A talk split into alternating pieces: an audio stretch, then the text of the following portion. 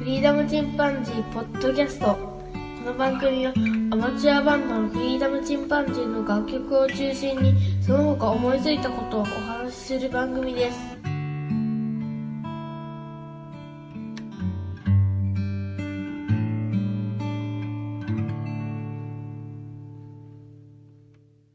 さあ始まりました。フリーダムチンパンジーの佐藤です。前回はカメラ論という形で前編後編をお送りいたしました。いかがでしたでしょうか？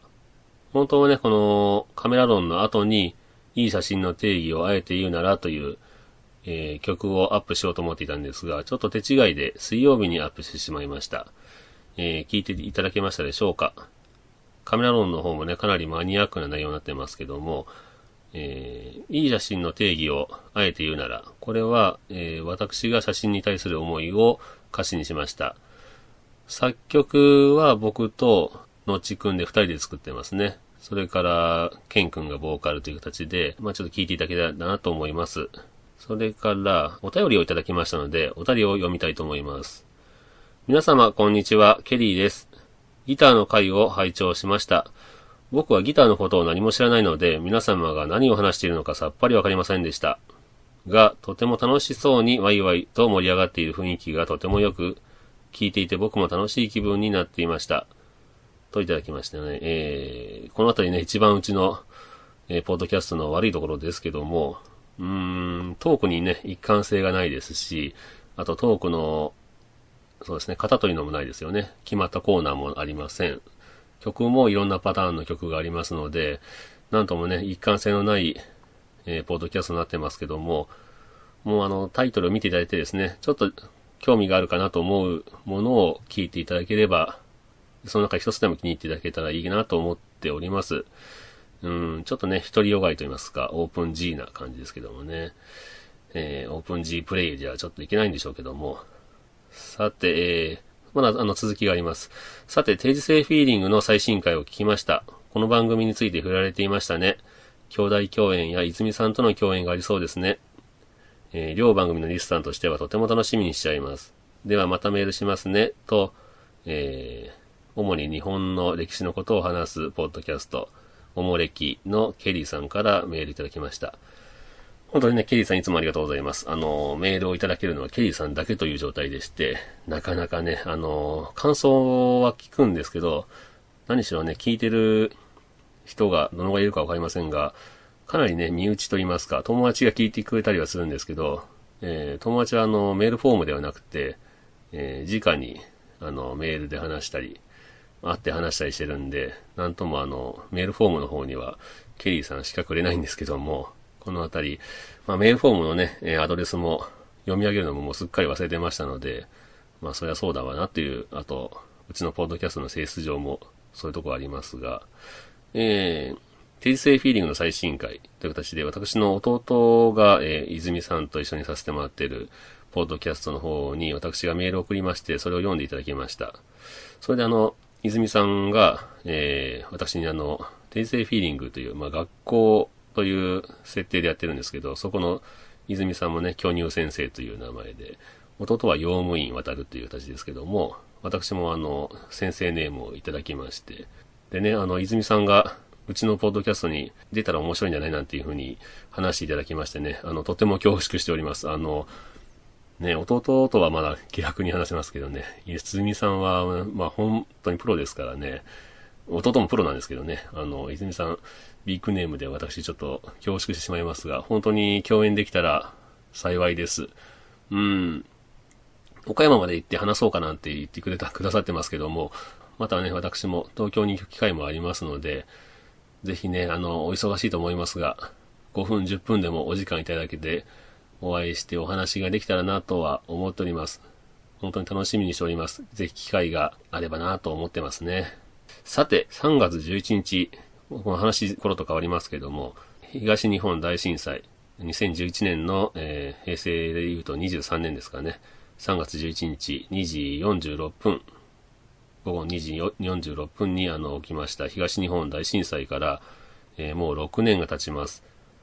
6年っていうとね、小学校1年生が中学1年生になってしまうというぐらいの年月になったわけですが、なかなかね、復興進んでませんよね。えー、この時期にはやっぱりテレビでいろいろと復興の状況、それから当時の悲惨な状況、等々ですね、あのテレビが思い出したかのように、えー、ラジオでもね、いろいろと特集されてますけども、なので、まあそのあたりまたは、そういったところで皆さん、また思い起こしていただいて、またね、あの消費することで、えー、国に税金を納めてですね、それによって、まあ、復興のお金にしてもらえたらなと思うんですが、えー、今回はちょっと私はあの、えー、子供、特に赤ちゃんのいらっしゃる方向けの防災について少し話してみようと思います。防災のね、いろんな、えー、例えば備蓄品というのがあるんですけども、まあそういったものの中でもですね、えー、女性とか子供とか、えー、乳幼児、それから高齢者の場合は若干条件が変わってきますよね。いるものが増えてきます。まあ、例えば女性ですと生理用品が必要だとか、この生理用品もね、えー、傷の手当てに、えー、ガーゼを使うとか、そういった形でも重宝するらしいですけども、あとは、お手洗いに行くときに防犯ブザーを持っていく。というので防犯ブザーが必要になってきます。あの、残念な話ですけども、震災時に、えー、お寺に行った女性が、えー、本当にね、最低の人間ですけども、襲われるという事件も多々あったそうです。防犯ブザーを持っていく。それから、櫛やブラシや鏡、化粧品。こういったものですね、あると、やっぱり女性はね、あの、化粧をすることで気分が変わったりしますのでね、ストレスの解消という意味でも非常に大事になってきます。それから髪の毛をくるゴムなんていうのもあると、どうしてもね、お風呂になかなか入れませんから髪の毛がベタついてきますが、髪を後ろでくくるとだいぶ不快感が軽減されるそうです。女性はこういったものは必要ですよね。高齢者になると介護手帳や高齢者用の紙おむつ、介護用品、入れ歯とか補聴器といったものが必要になってきます。で、今回は、えー、乳幼児、特にね、赤ちゃんっていう方がいらっしゃる方向けにちょっと話してみようと思うんですが、赤ちゃんになると若干あの、また、ものが増えてきますよね。えー、まず紙おむつ。もうこれ絶対必要ですけども、衛生的に過ごすためにできるだけ多めに持っておきたいと。成長によってサイズ変わりますから定期的に確認しましょうという形ですけども、もう本当にね、あの、どっちみちいるものですから、えー、もう、年齢別といいますか大きくなる分だけですね、えー、数は揃えておいときましょう。絶対なくなります。それから、着替え。まあ、汗かきの赤ちゃんですね。着替えを多めに持っていこうということで、災害時は体を保護するために夏でも、えー、長ズボンとかですね、えー、長袖長ズボンのセット、まあ一組ぐらいは必要ですよね。それからガーゼ。汗とかよだれを拭いたり、お風呂に入れない時に体を拭いてあげたりとかですね。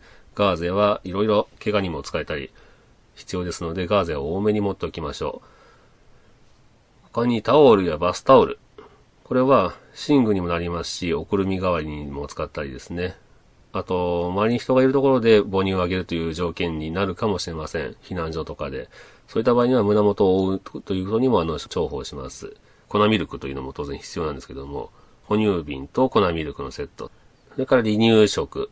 えー、レトルトパックとか瓶入りのもので現在の年齢のものですね。月齢と言いますかね。月齢のもの。それから、少し先大きくなってからの離乳食の両方を持っておくと安心です。これも離乳食瓶に入ったりして結構長持ちしますので、えー、ぜひ買っておきましょう。それから、消毒剤ですね。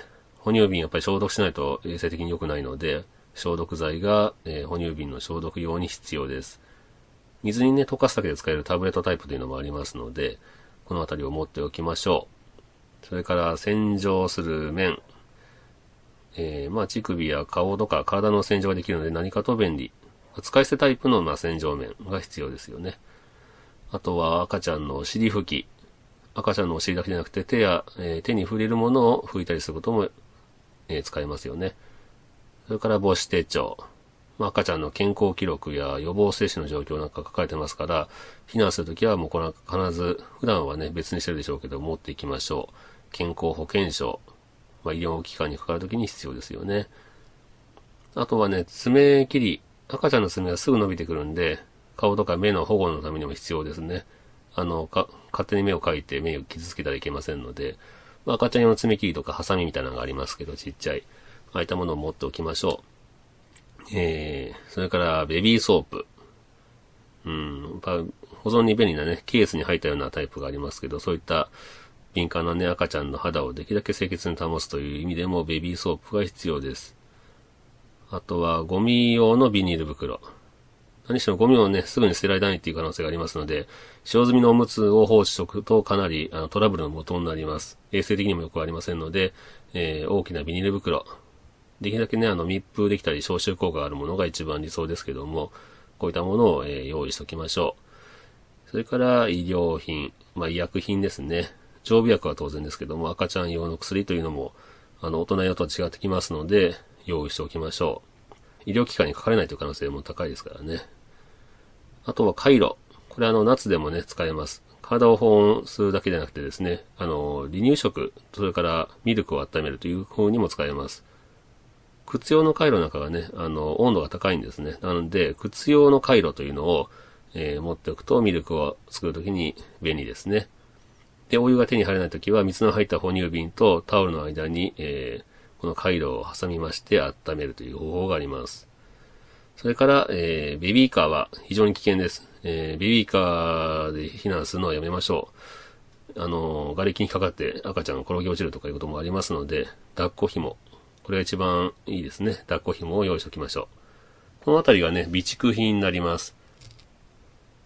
やっぱりね、赤ちゃんがいるとね、こんだけ荷物が増えますよね。普段のものでもかなり多いですけど、赤ちゃんのためだけに必要というものが非常にいっぱいあります。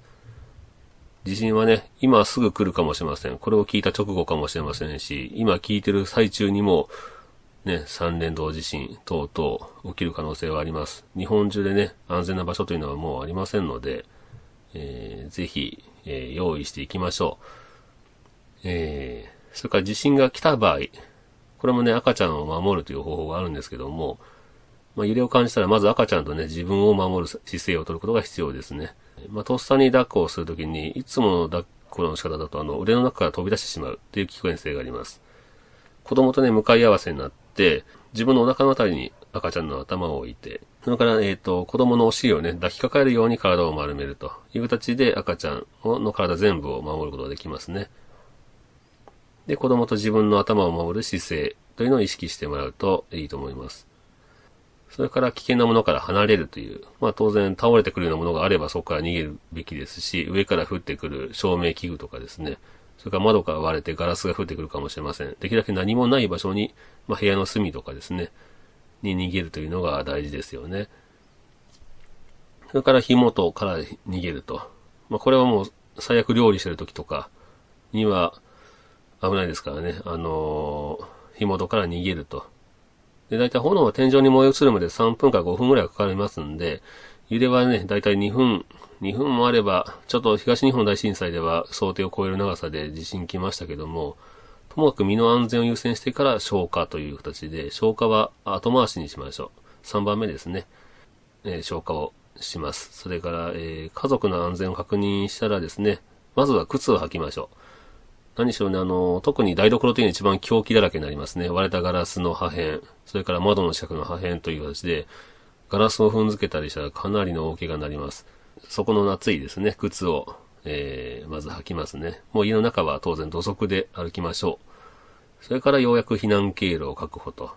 まあ家によりますけどね、えー、ベランダから逃げないといけないという、まあ、マンションの場合とか、集合住宅の場合なんかはベランダから避難っていうこともありますし、まあ、上層階になればね、ビランダから逃げることも不可能ですので、ドアから逃げるわけですが、ドアが変形して開かないということもあるそうです。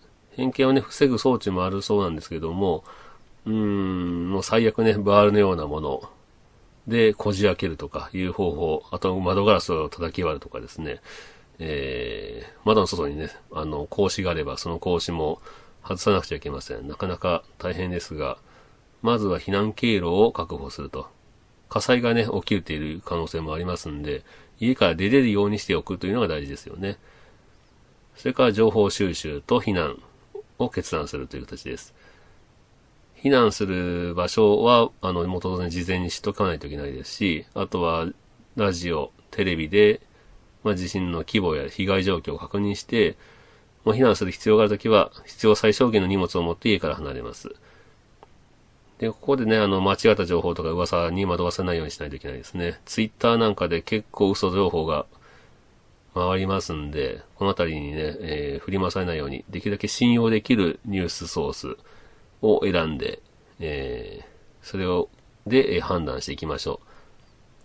それからまあ当然戸締まりは必要ですので、ね、あの、泥棒が発生することもありますので、戸締まりをして、避難の時には赤ちゃんの場合はベビーカーは使わず、ですね、肌身離さず抱っこしていきましょう。えー、おんぶよりもね、抱っこの方がいいですね。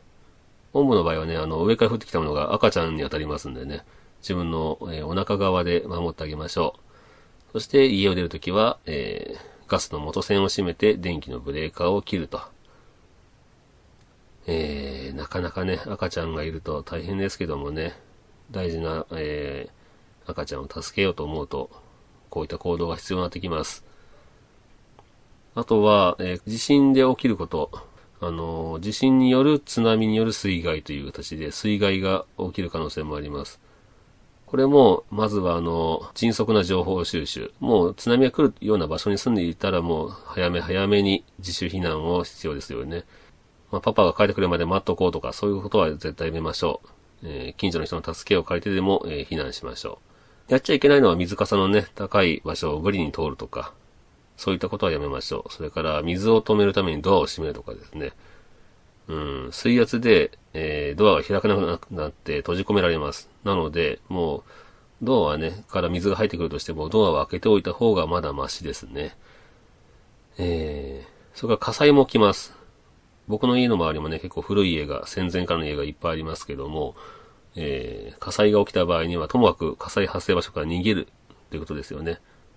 うん、赤ちゃんがいる場で、あの、家庭でしたらね、あの、逃げ遅れることがないように、えー、もう大声で周囲に火事だ火事だと言いながらですね、えー、避難することが必要です。初期消火がね、非常に大事なんですけど、もう無理はできないですよね。初期消火って難しいですからね。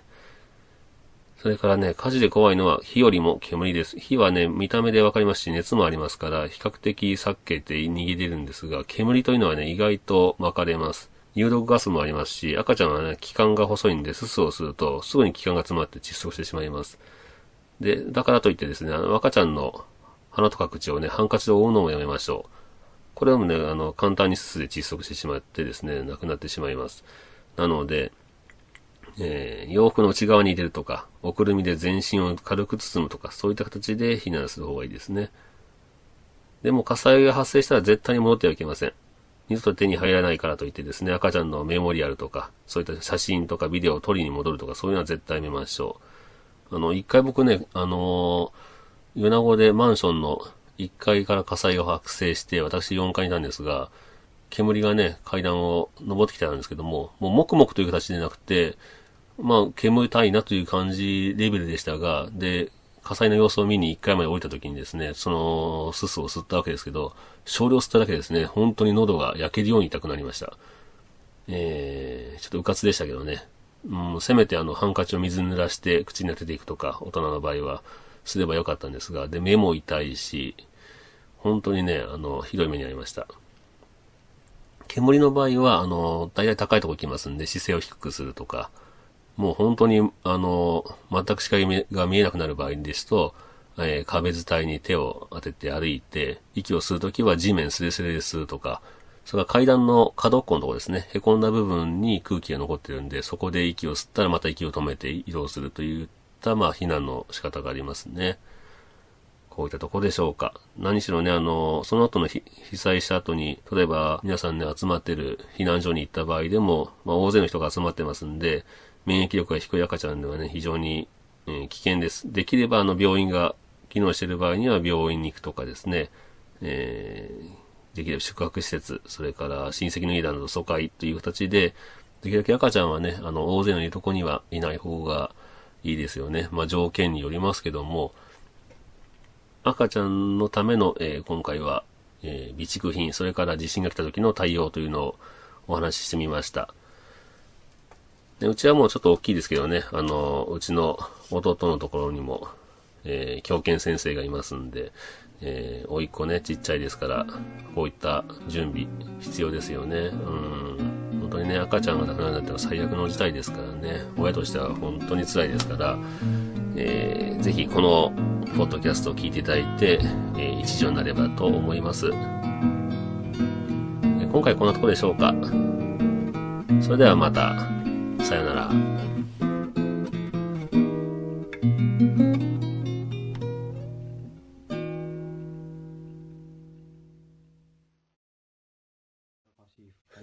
やっぱりあの、なんていうの、CD っぽくしたいっていう思いがね。あもう溢れ出てるよね。情熱があの、すごいー、コピーライトとかね、丸 C とかつけたくなるよ。サンクス U とか。やべえ。やべえ、中二病入ってるぞ。入ってないでアドレスとかあるで、ホームページ。こんなホームページないのに。存在しないホームページ。フリーダムチンパンジー .com やって。妄想がもうすげえな、これ。ドメイン取ってるじゃん。いつドメイン取ったんだよ。なんかマジガチじゃないですかいいですねよいしょかっこいいなオールプログラミングとか。いいな片付けてやりましょうか。若さだな。これが若さか。これが30分もう回しっぱなしで好きにフリートークしたいんじゃないですか。あと、まあ佐藤君がににカットして、それが一番辛いんだけどね、カットする作業がね。そうですねそれが大変なんだ、まあ、編集大変。ともかく。本当そうだよね。そう、最近あの、ダゲな時間さんからバッジが届いて、あれ見させてすごい。あれちょそれをそれまずやるすごい出来がいいの。ちょっと見させてものすごい出来がいい。北村作ったか うちじゃじゃないかなあ、でも一応プロだからね。あの一応言うけど完全なプロだからな、作ってる人が。ら。あ、そうなんえそうなのうん、竹蔵さんって人がデザインして、多分その関連で、広告関連のやってる人がいるんだって。すごいじゃんまあまあとりあえずもう始めたもう、もうずっと回してるんだけど。あ嘘あ、そう、じゃあどうぞ。ダゲな時間終わってから俺はい。もずっとダゲなロスでさ、あの、ダゲなファミリー系の人たちを聞いてるんだけど、ほうほうほ俺はもうそれに入らんけど、あの、パーソナリティ二人に会ったような人たち、あー。竹蔵さんって人がやってる、秘密の話像っていうポッドキャストと、あうと、ん。アンかける語っていう、バイリンガルポッドキャストっていうね。あバイリンガールさんじゃなくて、いやバイリンバイリンガルの人じゃないの。バイリンガルの人が。で、広島で生まれて、カリフォルニア育ちの、で、また帰ってきたみたいで、こう広島に。そはいそのバイリンガル系のやつを聞いたりしてね。うん。うんまあ、聞いてみてよ、ぜひ。ダゲな時間について語ってる二人が。そまずねあの、うんダゲナファミリーって何？ダゲな時間を聞いてた人たちの中で、うん結構ダゲな時間とかに影響を受けて始めたポッドキャストの人たちがいるわけよ。ダゲダゲナ時間さんはあれは結局何年配信だったの？一一年ぴったりだよな。えじゃあ1年でそんな影響力を？すごい。あすごいねさ、週5やってたからね。週あ5。うん月火水木すごいな。もう聞く日系みたいなんですよ を毎日やってた。毎日？毎日やって一回も途切れずね、やってたからね、すごい。そりゃ疲れたんだからな。うん ダゲな時間バッジうんっていうのは、あの素人さん？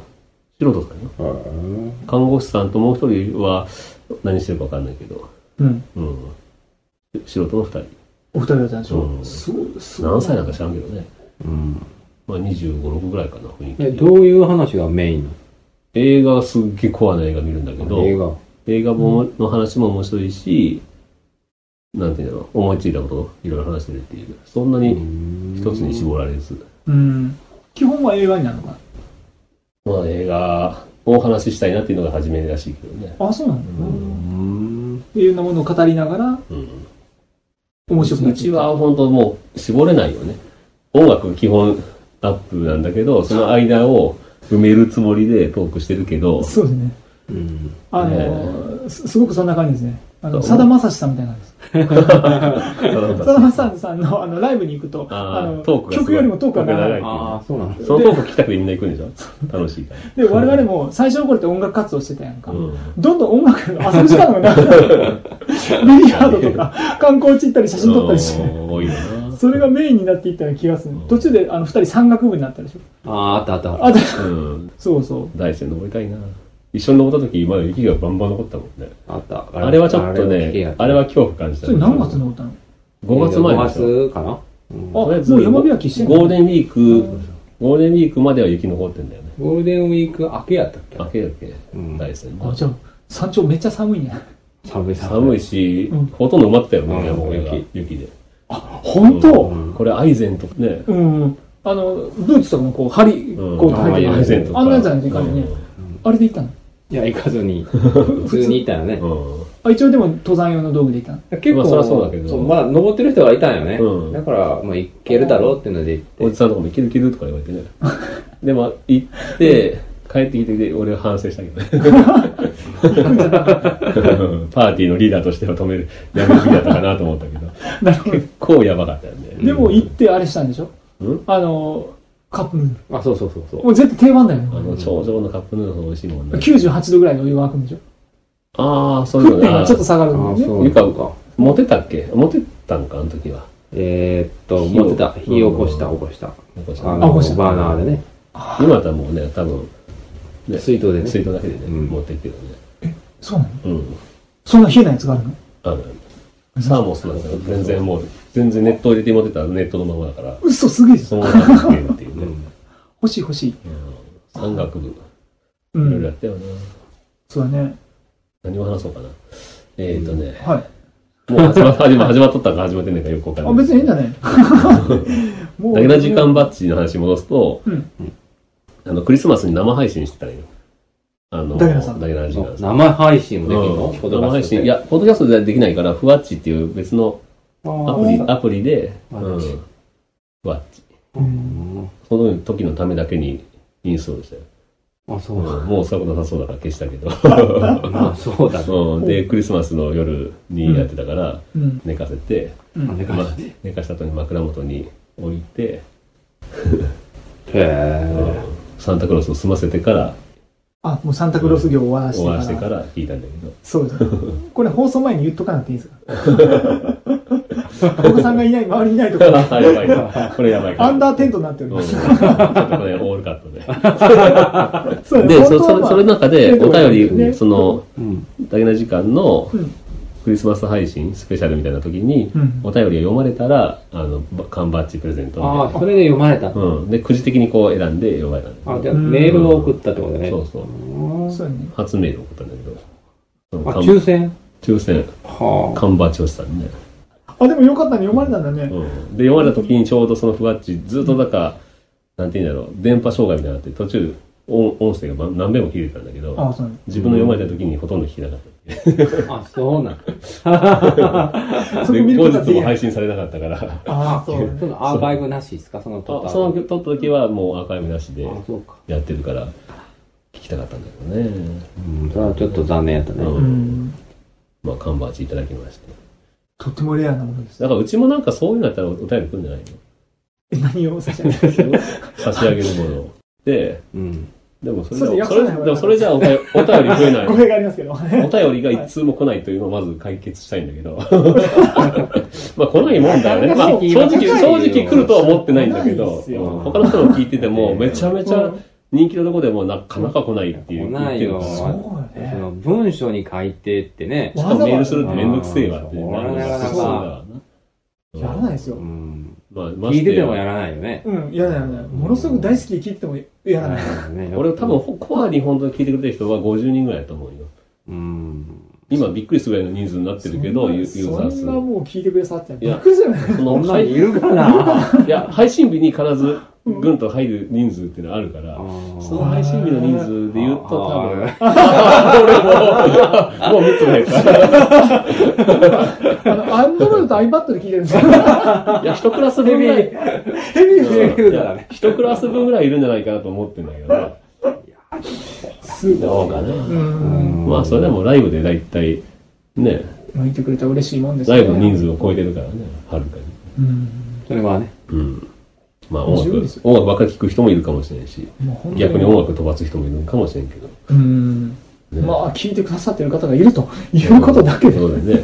もう音楽だと繰り返し聞いてくれるっていうのはいいよね。あるある。だからすっげえそのユニークユーザーの数のうん。5倍以上は毎日そのクリックされてるよ。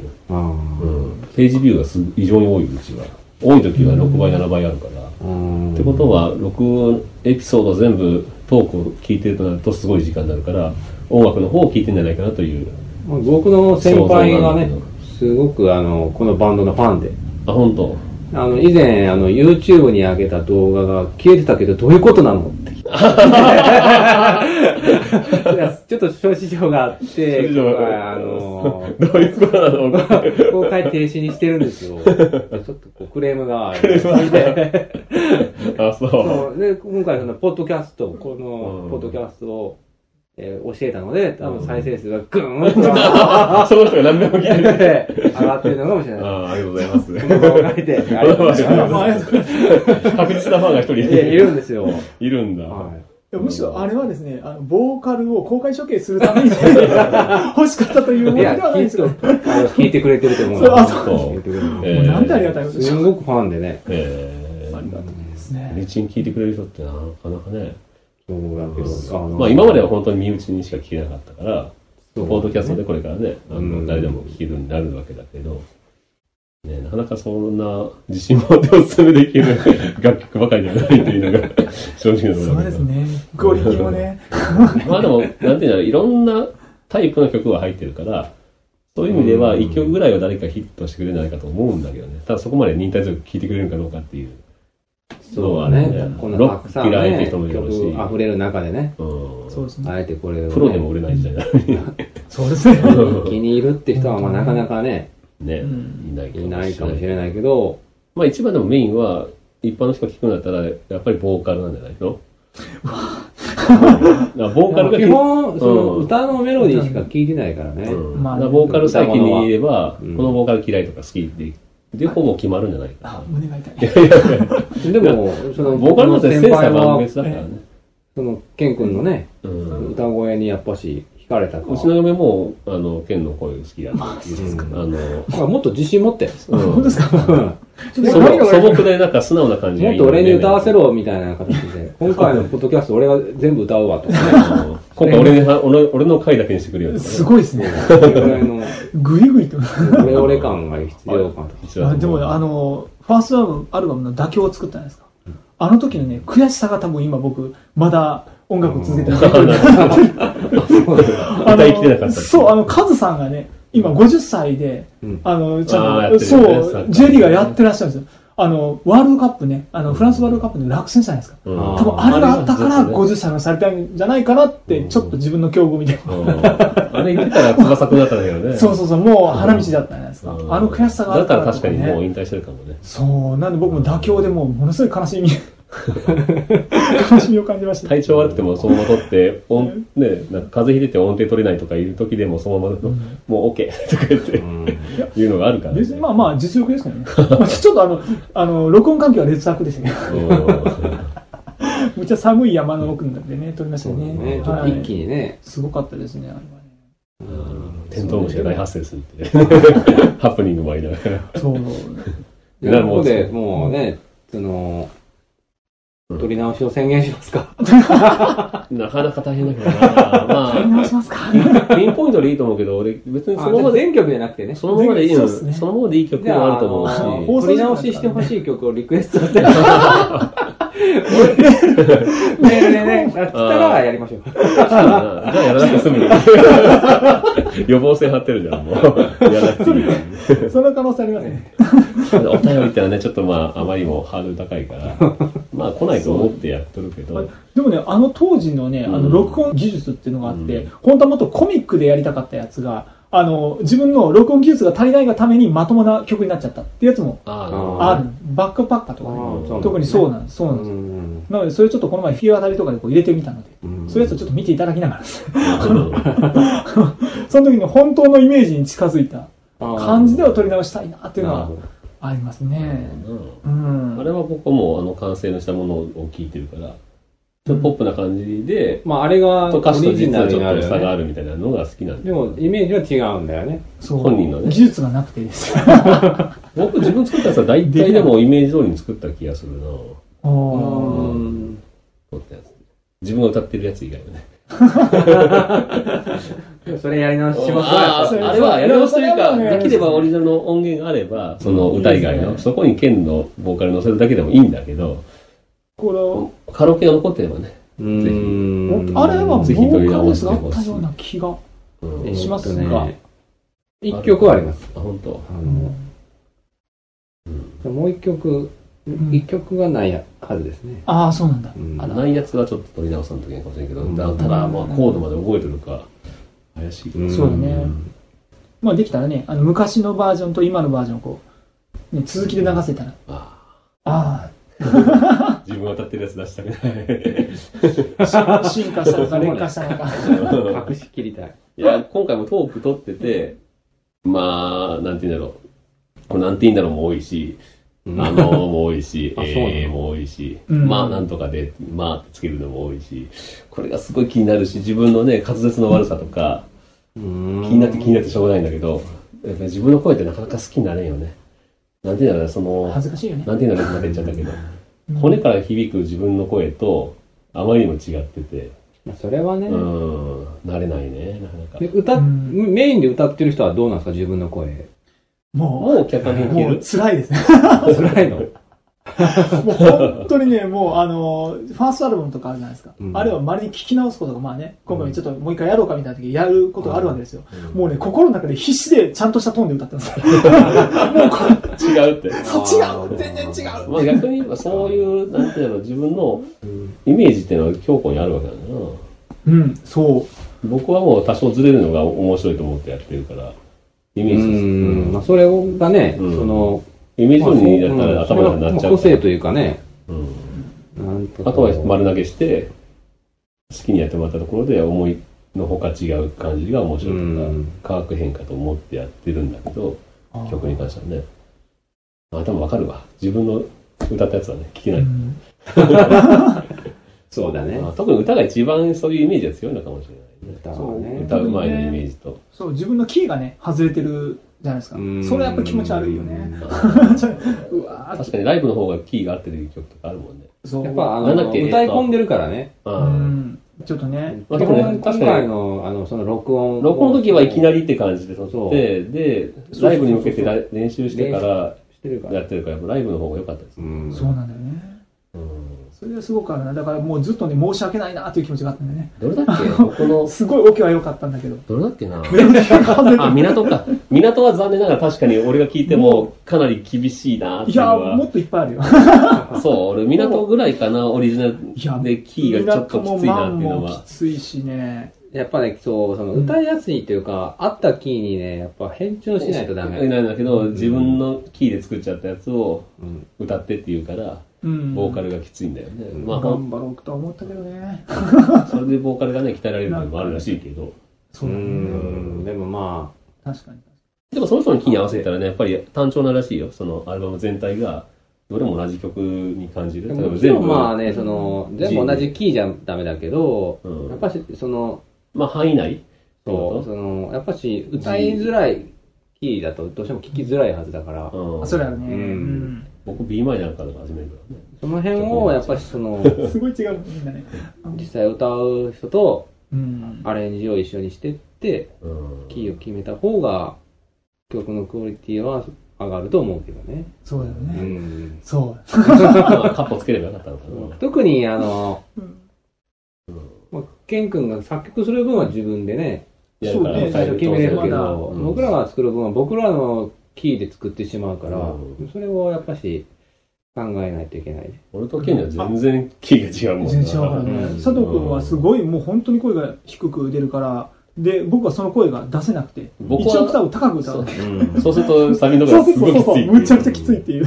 逆に僕はケンのそのハイトーンを出せないから、うん。その部分を使わないんだよね。それで、まあ、あと、自分の曲でもですねう、んあの、当時、キーを変えられないので、ギターで作るんだよね、うん伴奏。うんで、その、もうギターでこう作っちゃったから、もうボーカル合わせるしかないみたいな。そう。そうそう、だから自分の曲も高いんだようんただしギターは弾きやすい。っていう。まあでも声は高い方がやっぱり届きやすいのかなと思うけどね。まあある程度ね、やうんっぱし、あの、盛り上がりのあるところはね、やっぱちょっとこうキーが上がっていくと曲も盛り上がっていく感じがあるから、どうしてもね。でもそれ考えたらバンプオブチキンはすごい。うんバンパーすごい低低く歌って言っい、ても。低いのにかっこいい。ああれも素晴らしいですね。ロックのね、雰囲気とかもあるだろうけうんど。なんか話どうなったっけ？どういう話をしてたんだっ何やったっけ？あ、えっ、とね、 Sail Away Tomorrow の話ですね。 Sail Away Tomorrow の話。出てなかったよな。はい。 Sail Away Tomorrow はライブでもやらなかったんだそう。うん。あれはあの再現が非常に難しい曲。難しいな、ちょっと。まあ、テンポがちょっとね、ね一番このアルバムでは早い、あ、バックパッカーについて早い感じだからね。ね、そうそうそう。これは、どのような感じで使えたんですか？まあ、これは、あのーまあ、今回、こう3人でね、うん。えバンドを始めるっていうのもあって、3人でできれば、こうん。う、歌がね、えーうん歌える曲がってので、まあ、ストーリーテラーっていう形でね、最初始まって、このネガティブとポジティブうん。を交互にこう、ストーリーが展開していくというののを、そう、もう最初の段階で考えてて、でう。うん。それで曲を作ってたので、うん。あの、思ったように、そのできたので、一番完成度、その自分の作った曲では、う。うんん。ベスト5に入る。お、素晴らしい。クオリティおっとここでベスト5発表。ベスト5だと思うよ。ああ、なるほど。思った通りに、自分の思った通りに全部できたから、えああ、自分で課題をた作って、それをクリアしたので、うん。あこういうのを作ろうっそてなって、その構成を考えう、て。そうそうそう。ああ、なるほど。で、あとは、あの、歌詞もね、あの、結構ね、出て、その、ユートピアとかね、ううんん。あと何やったかな。あ今歌詞カード見てます。はい。えーっとね。歌詞もよくできてると思うんですよね。うんオリジナルでね、歌詞作るの、僕なんかもなんかどっかで読んだ本とか詩とかのフレーズが、なんていうんだろう、その、コピーするつもりとか、パクるつもりなくっても、うんうん。まあ言葉だからね、結局どどっかは似てくるんだろうけど、多分ね、突っ込む人がいれば、多分これはどなんとかって本の一節に似てますねとか、引用したでしょまあみたいなのはあるとは思うんだけど、そうあ何かしらそう影響は受けると思うんですけど、これは結構本当オリジナルかなっていうところうん。そう。これが多々ありまして、この君と初めて会ったカフェテラスでコーヒーを飲もうとかね、このなんか、すごい根やかな感じが 素晴らしくないですかこねれ。素晴らしい。これね、本当デトロイトメタルシティのね、逆に？あの甘い時あ、とデスな時の。この始まりのね、歌詞もまあいいかなと思うんですよね。これ僕ストーリーテラーがすごく好きで、とこのストーリーで始まっていくとことかね。かっこいいよね。うん。そうここからテンポが上がってっあチャて、チャチャチャチャって入っていく。そう。うん。俺はね、すごく、僕もそのストーリーテラーの部分最初好きで、まず語りから入る、ザザーンっていう海の音があって、で。語りがあって、こういった物語を始めるんだよって言って、そこから始まったんだよね。これがすごく好きで、うん。あの、今で言うとサウンドまあ変わホライズンってるよね。普通の、あんまり聞いたことないタイプのあ、そう。曲にはなってる。本当オリジナリティがあるよね。ある。うんもし、フリチンのベストアルバムが出たらこれを入れ入れたい。入れたいです。押したいです。おじさんベストって言っても全曲の中で何曲？半分しかしたいぐらい。ベストアルバム。それにできたとして何曲入りになるわけベストのまあよくって8曲ぐらいだね。あベストって入れるなら。そうもこの曲は良かったですよ。今回のこの妥協のアルバムで一番やり直したい曲これです。ああ、確かにもっとクオリティ上がる気がするんだ俺えも。ーもっとあの、うんコーラスとかね、う。うんしっかり入れて、うんはい伴奏ももうちょっとちゃんと入れ直したいですねダブルト。ラックでね、ボーカル入れて。確かねうんこれで配信したんで、じゃあ。に。そう。ん。ーそれをね、ちょっと改めて、そうですね聞いていただければね。そうだね。嬉しいですね。えー これ全然関最近関係ないやったの何があったかな？あとは。全然関係ない話なんやけど、これが後が先に作ってたじゃんか。うんで、後からあのサウンドホライズンっていう、サンホラって言われてる人たちが出てきたはいはいサンホラねそう、自分たちで架空の、まあ劇というかゲームみたいなのを作って、うんそれのサントラを作るみたいな形で作ってたんだけど、こういう手法が多かっあ、そうなんだ。た。うんそう。ももう先に話を作って。う、作ったりとか、そうそうそうそう、その、まあ、なんていうの、オペラ調に進むう。うんような感じですかね。で、そんなのがあって、あれをすっごい好きだった。うんああ、一緒。あれが出る前にのっちがやってましたね。うん素晴らしかったですね。真冬のような夢もけ配信した。けん君的には何をやり直したんですか？どうしてもですかあえっとね、すごく僕の心をされますものがありまして、我が輩は猫である。あれすっごいオケがいいんですよ。ものすごいいいクオリティで。で、それで、ボーカルだけがもう低い音が出ないし、あんまし俺気可愛になんないけどな。可愛く歌ったらいいのか、いや、実はこれもその、もう、一発撮りみたいな形でね、うん。その、なんかすげえ一発でほんま撮った気がするな。そう、曲、歌入れをしたから、すごく、その、歌いにくそうなイメージは確かに。うん。もったいなかった。もうこれまだ歌ってる時もね、あの、イメージがない状態だったんだよ。歌詞カード見ながらも、イメージがない状態でとりあえず歌うみたいな感じになってしまったから、うんこれはねね。でもあれでデス声で歌えてもなんか違う気もするしな。うん。いや、でもね、僕はもう僕が思ってたう、んその、イメージとちょっと違う、やっぱ歌い方で、ああ、新しくこの曲が生まれ変わったうん感じがした、僕のイメージから。もうちょっとデスだった？もうちょっと激しい歌。だから今はもうあの、この曲、ケン君が歌ってるあれが、その、オリジナルのイメージになってしまった。うん。あーそうなんや僕はこれでいいと思ってるけどな、全然。いやね、いやもうこれが歌いたくて、最近ちょっと、あの、低い音も少し出るよ。でも 確かにね、録音は凝ってるよね。そう、すんごいギタ音かかってるーとか、あと、あの、シンセで、すごくオーケストラとか入ってるんよね。そうそうそうそう。よく聞いていただきました。そう大好きですね。これいいんじゃないですか？僕はそう思いますけどな。取り直したやつか。ああともう一つはですね、後の曲が特に多くて、マン。マンがね、もうキーが外れてるんだよ。近づけようか、キーを変えようかと悩んでそ、う、これはそう、元で僕は、僕のキーで作ったので、ケン君よりちょっと低いんよね、全体的にね。そう、あ、でも、いや、高いですよ。もう、もうワン音ぐらい上げてもいいと思うけどね。うんいやー、出ないかもしれない。でも、マン、マンはね、あの、外れてるのでもったいないですね。いい曲なのにね。僕はまあやっぱ港かな、取り直して、そうだね。ボーカルと取り直してというか、あの、ライブ版版の時、ライブの時にすごく良かったから、うん。ライブでも出ませんでしたね。港はもう、出ない曲なんですけど、今の目標は港を歌えるようになることです。うん、これちょっと、これを情感たっぷりに歌ってほしいなっていうのは。そう。ポストマンブルースとかをちょっとややり直したいね、僕は。あ、そう。その、キーをまず変えてね。ああ、なるほどね。うんもうちょっとね。うん。ああれ低いか、逆に変に。あれ低いでしょ。うん。うん。アーボストーマーとかもね、確かに低いかもしれないね。うん。今後配信する曲について何か話してもらおうかと思ったけど、まあ、まあその時でいいか。